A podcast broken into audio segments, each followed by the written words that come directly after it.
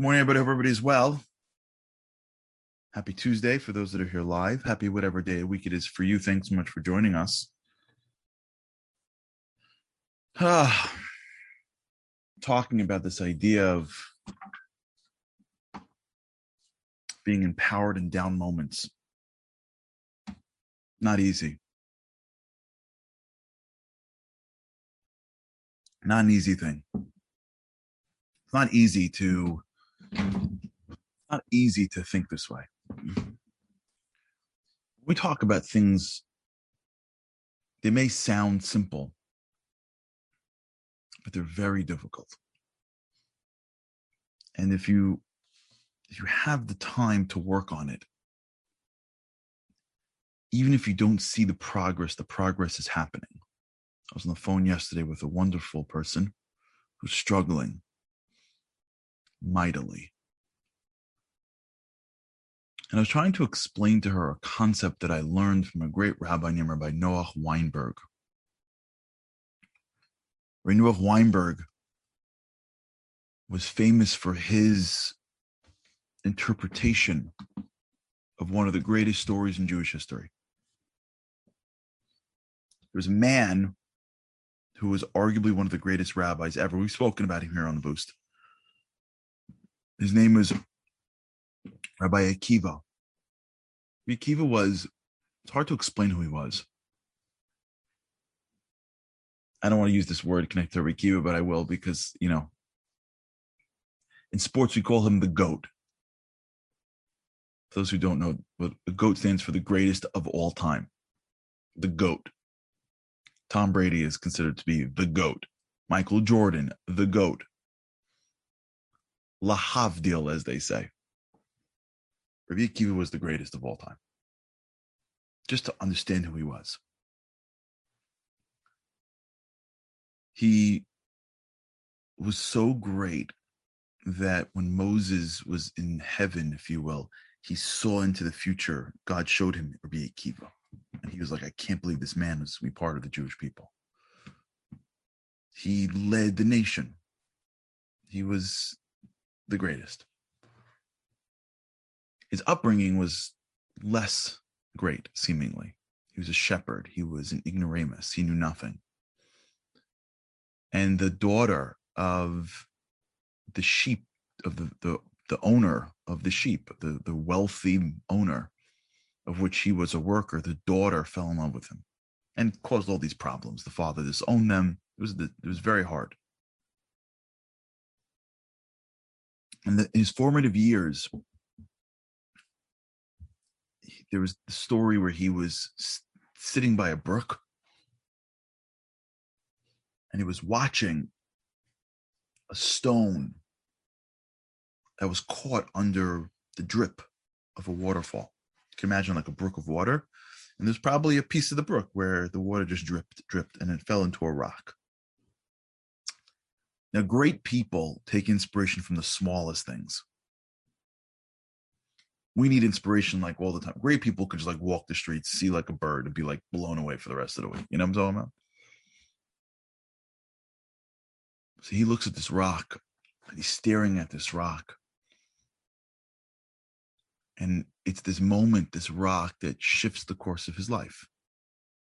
And he says, if the water, which is soft, can burrow a hole into a rock which is hard, then the Torah, you know, biblical wisdom, which is fire, can surely burrow a hole into my heart, which is soft. Meaning he didn't feel connected at all. He didn't feel spiritual. And as opposed to saying it's not me, he said, maybe I am not bringing the right stuff in, but if I can bring it in in the right way, I know it's going to change me. And that's the moment where he realizes that he can. And that's the moment where he starts to change his life. And then the rest is history. Rabbi Noach Weinberg says, What did he see? He didn't just see the result of the water dripping on a rock over years. He saw that if the water was able to burrow a hole in a rock, that means that the first drop that hit that spot in the rock, the millionth drop made a hole. But What that means is that the first drop that hits the rock also makes a dent. You can't see it, and it looks like nothing. But if the millionth drop, you see the hole, that hole didn't pop out of nowhere. That hole was a slow bit, a little bit, little bit, little bit, and most of it was indistinguishable by the eye. So the first 10,000 drops that hit the rock, you look at the rock and you see no difference. And you go, water can't bore a hole in a rock. Look. But only if you have the patience to see the 10 millionth drop. You see, it changes the whole rock structure, which means that the first drop did it as well. You just couldn't see it. That means everything that I do has meaning and has value, even if it's indistinguishable to my own eyes. What we're talking about needs this frame for us to even have a shot at it. We're talking about changing the way we see the world. We're talking about thinking in a spiritual context while we are in a material world with a material body. We're talking about engaging in things that few people have been able to do. This is not my wisdom, this is the wisdom of the Torah. How to be physical, how to be spiritual in the physical world, how to elevate the physical. When I talk about like how to make a few more dollars, when I talk about how to lose a couple more pounds, when I talk about how to get a bigger home or a nicer job or a better car, or how to throw a football, when I talk about those things, wait, what? That, that's like child's play. We're talking about how to change how we see the world. Is happiness when things work out for me? Or is happiness the recognition that I have that within me is a force that comes out into this world when I'm challenged? And that force is what will form me forever. the challenge that I'm going through right now is only my ability to bring out the true me, which I will now have. They'll allow me to see the world differently. You see this with people that are in, older in their age. You ever notice, like, when you sit with, like, you know, grandparents, like older grandparents? You ever notice that, like, they, they, they see the world differently?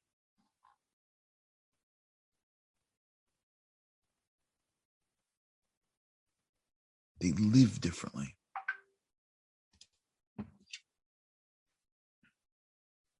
You ever wonder like why that is?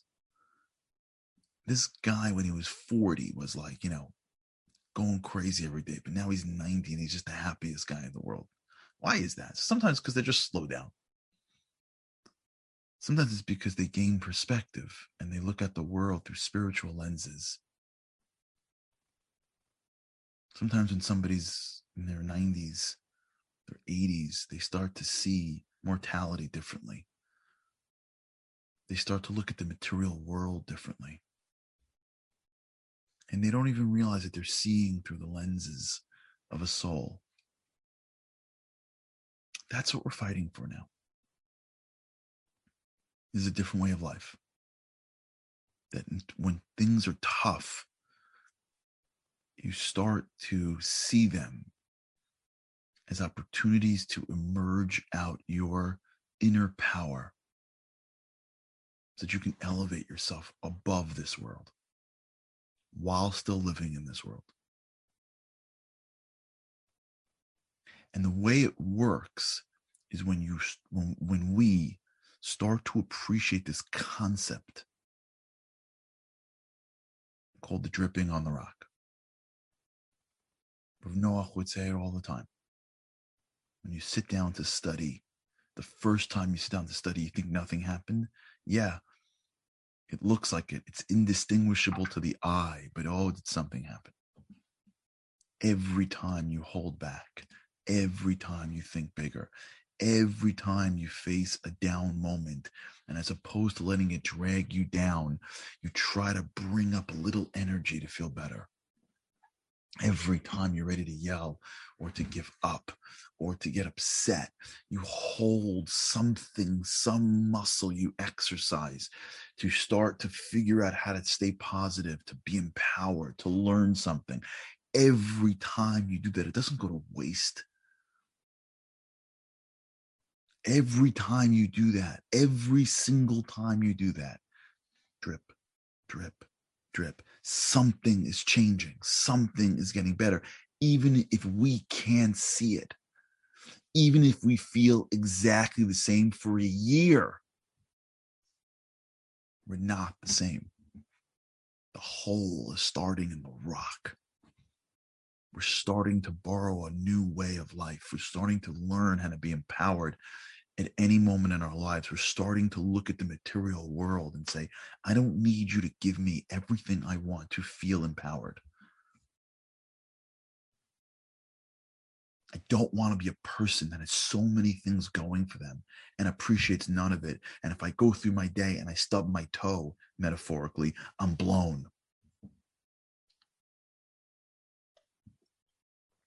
I don't want to be a person who's passively negative my whole life. You know, people like this? They can't go anywhere without automatically seeing the negative. Always negative. They don't even know it. We once once were once went somewhere with someone. I can't give any more details. A friend of ours, a family friend of ours, a friend of ours me say it better the family that are friends with us right? They're friends we want their whole family. They're not family they're friends. Just trying to create the space. We went somewhere. I just couldn't believe my ears. Everything. But it was passive negativity. It wasn't like this is terrible. It was like yeah this is what they're serving? Or this is what the rooms look like or I would have thought the program was much better than this. Like that. You know that? Like the lens is negative. I just you say it in a way that like makes it as if like we're being victimized versus like we're asserting negativity. You know that whole thing? Listen for it. When you speak to people, listen for the negativity. She said, What?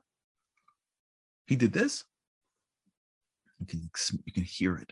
You can hear it. It's like a, a, frame that looks out into the world, not just materialize, but with like negative materialize. They're wonderful people. It's just a, it's a way. It's a way of seeing the world and expecting the world to deliver that which you want in your expectations. And when the world doesn't deliver that, there's a frustration, I'm paying money for this. How come? Or I expected this. How come? Or I got this last year. How come? Right? There's an expectation. We do this with God a lot. There's an expectation He's going to deliver for us everything that we want when we want it. And if we're like quote unquote good people, like what's up? It's an expectation of the world has to work out in our benefit. And we want it to work out in our benefit. And we should do everything in our power to get the world to work out in our benefit. God put this in this world. He doesn't say sit back and do nothing. He says go work six days a week. But there's a difference.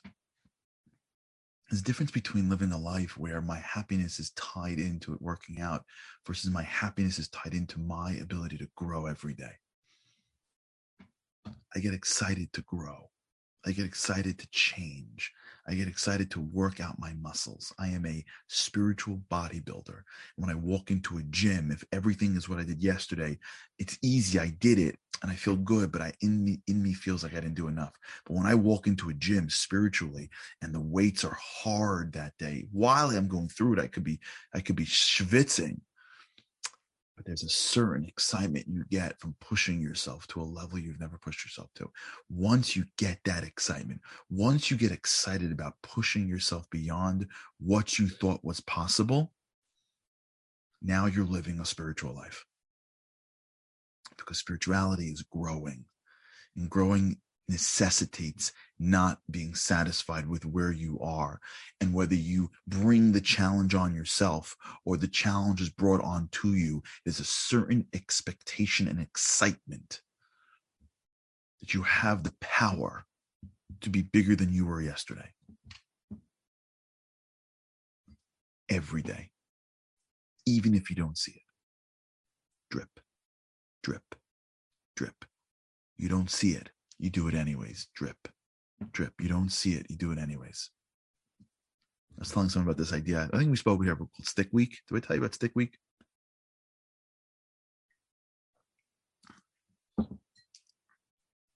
Stick Week. I'll just end with this.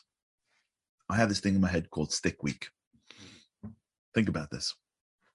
Whenever I do something new, whatever that is, there's like a grace period, you know? Where when you do it for the first time, it's cool. It's, diff- it's different. It's exciting. It's not. It, so the variety aspect, the the the newness of it, sort of carries you. Let's use again. I, I don't use this because I I believe in it. I'm just using because it's so easy. Let's use dieting, just easy. Someone starts a new diet, right? So there's a week, I don't know, 10 days, two weeks, whatever it is that you're on a new diet. So like there's a the variety carries you it's different. It's a little hard, but it's different. You have high expectations. And you're eating this food, not this food. You're eating that. Okay. And you struggle a little bit, you know, whatever it is, but there's a certain variety to your life. There's a certain freshness that comes along with the newness of the diet, and that carries you. And here's what happens next. Tell me if you've experienced it before. You're like two weeks in, a week in. You don't see results, and the variety wanes. So now you get no newness. It's not exciting anymore, and you don't even see results. Remember that period of time? I call that stick week because nobody wants to do it. And all you got to do is just stick with it. Just stick with it. Stick week can last a month. Stick. Because once you get through that period of time, what happens is your brain starts to build new neuroplasticity and it gets easier. And then you see results. Like if you look at the way I see results in my own personal life is newness, everything falls. It's not new and you don't see any results. Stick with it. Don't question. Stick. Then that gets a little easier. You still don't see results. And after you pass, pass through phase three, which is the easing of the thing you're doing after you stuck with it when you had nothing from it, then you begin to see results. And then that results sort of propel you towards doing it again. What we're doing now, you got to stick with. Focus on your day when you feel down and empower yourself, whatever it's going to take start to see the world from a perspective of bringing out the power inside you, not having the world delivered to you. And if you stick with it and stick with it and stick with it and stick with it, it'll get easier. And then once it gets easier, you'll start seeing results. All right, we'll talk about this. All right, everybody. Have an amazing day. With God's help, I can't wait to see you again.